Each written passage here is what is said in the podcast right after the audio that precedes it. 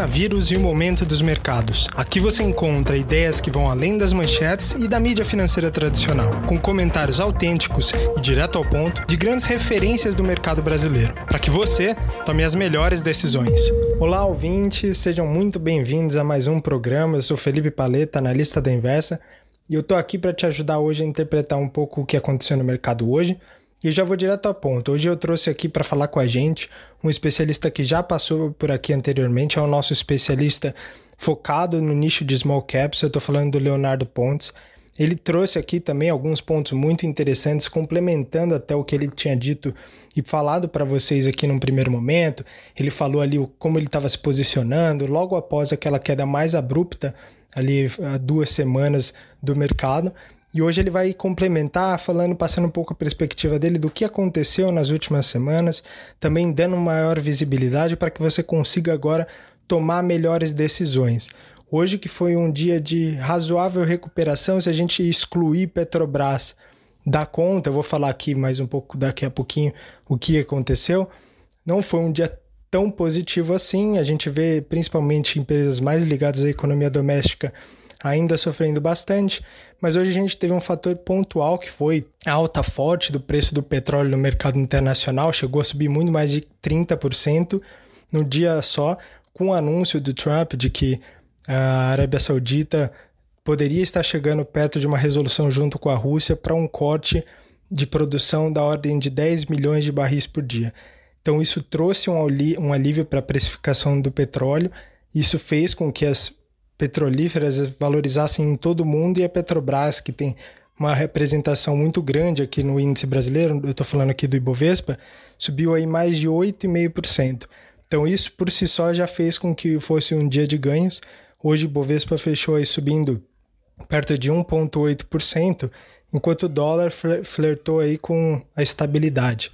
No final do dia, a gente também viu notícias do Itaú Asset esperando uma contração da ordem de 3,3% do PIB brasileiro em 2020, com uma recuperação já projetada para o ano que vem.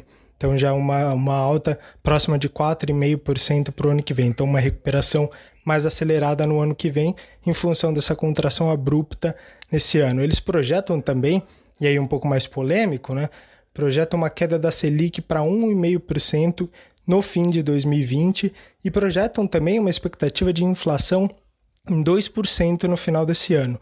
Então, a gente pode chegar à conclusão aqui que, como nossa meta de inflação hoje é 4%, que eles já estão projetando que a inflação ela vai ficar abaixo da banda inferior da nossa meta.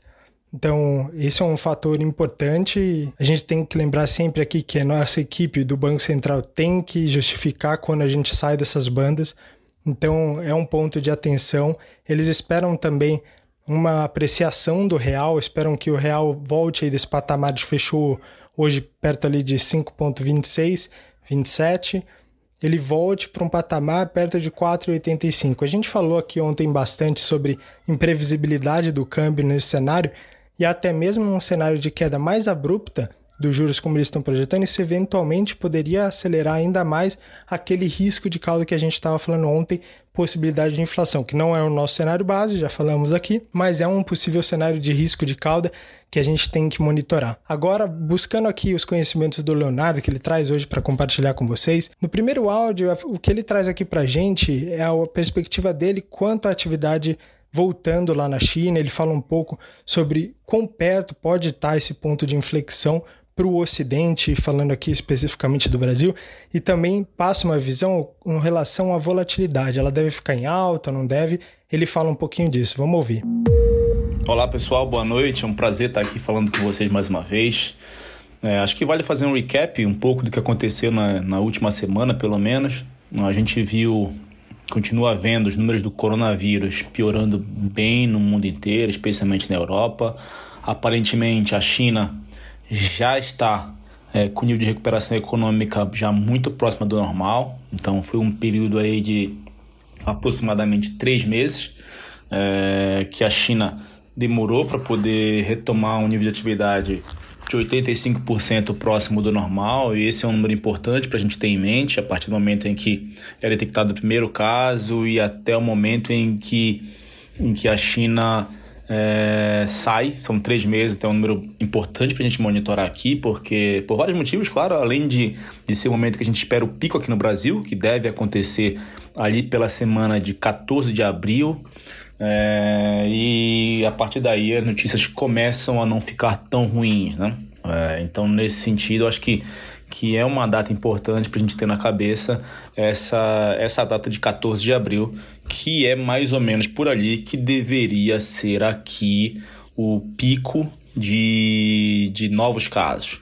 E claro, o Brasil é um país gigantesco, é heterogêneo, e, e, ou seja, diferentes cidades tiveram diferentes datas de lockdown, e isso, claro, pode influenciar um pouco esse número, mas de uma certa forma deve ser ali. É, e também, de acordo com o Ministério da Saúde, também é uma data importante para se ter em mente. Né? Então, o que a gente deve esperar para as próximas semanas, a próxima semana, é claro, mais do mesmo que a gente está vendo até aqui. Muita volatilidade, ou seja, cada boa notícia, seja aqui, seja nos Estados Unidos, seja na Europa, a, a bolsa melhora. É, por outro lado, a cada notícia ruim, a cada expectativa que piora, a bolsa cai bastante. A gente viu a bolsa né, batendo 60 mil pontos, foi rapidamente para 80, agora está ali em torno de 70 mil, então tá um 10 mil pontos para lá e para cá, não está difícil de acontecer. Né? Então é uma volatilidade realmente muito maior do que usualmente a gente tá, a gente costuma ver na, na bolsa. Né? Então é, é importante é, estar preparado para essas oscilações, ter seu capital investido num volume correto e, claro, é, ficar de olho nos principais setores que podem, que podem performar melhor tanto durante esse período quanto, claro, após o momento em que essa pandemia passar, porque ela passa, ela passou na China, ela parece que atingiu um ponto de virada ali na, ou pelo menos um ponto de não piora, para não falar virada, porque a gente não sabe ainda, é, Espanha e Itália, então, claro, isso também passa, tá? Bom, pessoal, complementando esse panorama que o Leonardo passou, agora ele fala um pouco também de quais os setores que devem ser impactados. Ele, inclusive, fala aqui do, do preço do petróleo, que fez com que esse setor fosse bem impactado logo no começo da crise, quando a gente viu o preço do barril caindo lá de 50 dólares para o patamar de 25 dólares, agora flertando aí com os 30 dólares o barril. E ele fala também de outros setores que podem ser impactados, mas também os setores que estão sendo menos impactados nesse momento e que eventualmente podem ser benéficos para a gente conseguir atravessar bem essa crise. Então vamos ouvir o que ele fala.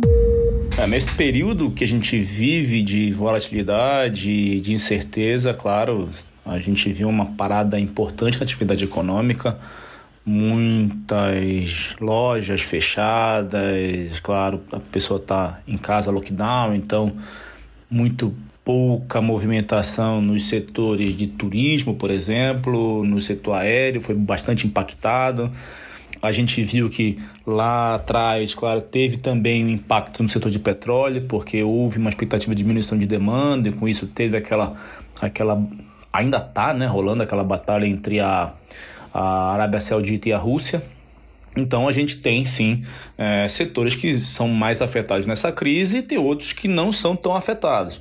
E claro, quais são os setores que não são tão afetados? São aqueles setores essenciais, né? Ou seja, mesmo a gente em casa, a gente continua é, consumindo os itens essenciais. E esses itens, claro, eles são desde o varejo, né, o supermercado, proteína, é, e aí também a gente inclui nessa linha cerveja e cigarro, ou seja, a gente, quando pode, continua fazendo um churrasquinho aqui no final de semana.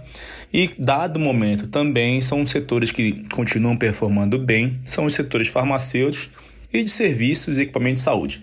Ou seja, são setores que, mesmo nesse momento, são setores essenciais. As pessoas continuam tendo que pagar seus tratamentos, as pessoas continuam tendo que pagar os seguros, as pessoas continuam é, precisando comer, continuam precisando limpar a casa. Então, se a gente conseguir monitorar esses, esses setores que têm uma capacidade de performar melhor nesse período, é, com certeza a gente consegue atravessar esse momento de maior volatilidade com uma, com uma melhor situação lá no futuro, né? Ou seja, a gente consegue sair melhor do outro lado. É, pessoal, e para fechar aqui o áudio, ele também falou deu outras dicas em relação a como você deve se posicionar. A gente já ouviu aqui um pouquinho os setores que devem ser mais impactados, os que devem ser menos impactados, e ele fala um pouquinho da opinião dele, como você deve se posicionar. Você deve olhar então para essas empresas que estão caindo menos, que em tese são menos afetadas por esse cenário, e entrar com tudo nessas posições? Vamos ouvir o que ele fala, é muito interessante esse ponto, presta atenção. Claro, não é qualquer ação que você pode comprar nesse momento só porque está em algum desses setores. Né? Um setor não discricionário, um setor de serviço essencial, um serviço público como água, luz, telefone. Não é por isso que você vai é, comprar qualquer ação desse período. Você tem que avaliar ações de boas empresas que tenham diferencial competitivo, que de preferência seja uma das líderes do seu setor de atuação, que esteja ganhando market share, que esteja conseguindo gerar caixa nesse período melhor ainda, mas a gente sabe que tem muitas que não estão gerando caixa, mas que por outro lado ela tem acesso ao crédito, então e também isso é importante.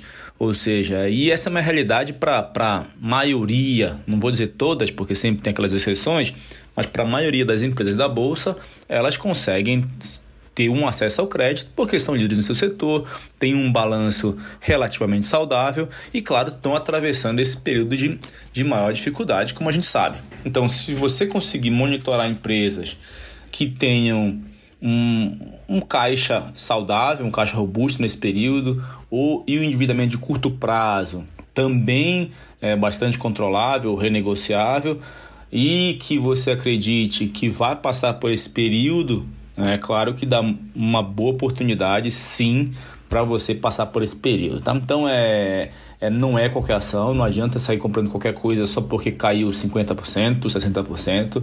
É, e tem muita coisa boa que caiu 50%, 60%, e isso abre oportunidade de compra. Então, acho que vale monitorar algumas dessas empresas, inclusive até, e aí, mas sempre, claro, com muita cautela, muita atenção, uma análise bastante profunda de empresas que até foram afetadas nesse momento e que dá para entender que vai passar por esse período. Ou seja, é, é um movimento mais arriscado, mas que por outro lado deve também ter gerar bons retornos lá na frente, mas claro, é, não é uma recomendação para todo mundo, especialmente não é uma recomendação de colocar 100% do seu capital numa empresa dessa. Mas também dá oportunidade, tá? Mas em geral, eu acho que, que a recomendação é compre boas empresas com um balanço bem saudável, pouco alavancada e que tenha capacidade de acessar crédito. É, isso garante que essa empresa consiga passar por esse período que pode durar três meses e por outro lado, a questão é qual o nível de retomada aqui no Brasil que a gente vai ter depois é, dessa, dessa, dessa maior restrição de movimentação. Né? É isso que a gente não consegue ainda medir. Como eu falei é, antes, na China já está com 85% da atividade econômica recuperada por outro lado, no, no Brasil não é o mesmo país que a China, a gente tem aqui diversos movimentos né, e nesse sentido vale monitorar também. Mas é claro que fica melhor do que está agora, isso, isso sem dúvida nenhuma. É muito importante esse ponto que o Leonardo destacou, de que não é por conta disso, não é porque a gente já consegue destacar aqui alguns setores que devem ser menos impactados nesse cenário, que a gente deva buscar qualquer empresa desses setores. Nesse momento há um grande foco, a gente tem que pensar até menos em lucratividade, ele já chegou a falar aqui na primeira vez que ele participou, do, mas principalmente em solvência, a capacidade dessas empresas olhar em termos também de endividamento, se elas têm capacidade de passar de forma saudável para essa crise e seguir os seus planejamentos em termos de crescimento, robustez e possibilidade de geração de lucro futuro. Né? Então é isso que a gente tem que pensar aqui em sustentabilidade de longo prazo, porque se a gente pensar aqui em termos de projeção, quase 70% do valor de uma empresa ele está na perpetuidade, né? ele está no futuro. Então, a sustentabilidade da empresa é essencial para que a gente consiga encontrar valor, né? essencialmente. Bom, pessoal, então a gente vai ficando por aqui. Tem uma mensagem também para vocês. Amanhã a gente não vai ter podcast excepcionalmente. Isso porque amanhã a gente vai participar aqui de um congresso que é focado em velho investing. Vai participar aí bastante gente importante do mercado e na segunda-feira, o que, que eu vou fazer? Então, eu vou trazer todas as lições que foram discutidas lá. Vamos discutir aqui com vocês também os pontos. Vou trazer também especialistas aqui da Inversa que vão participar comigo desse congresso e a gente vai conseguir estreitar ainda mais e trazer mais novidades aqui para vocês na semana que vem. Espero contar com a sua presença. Um ótimo final de semana. Até a próxima.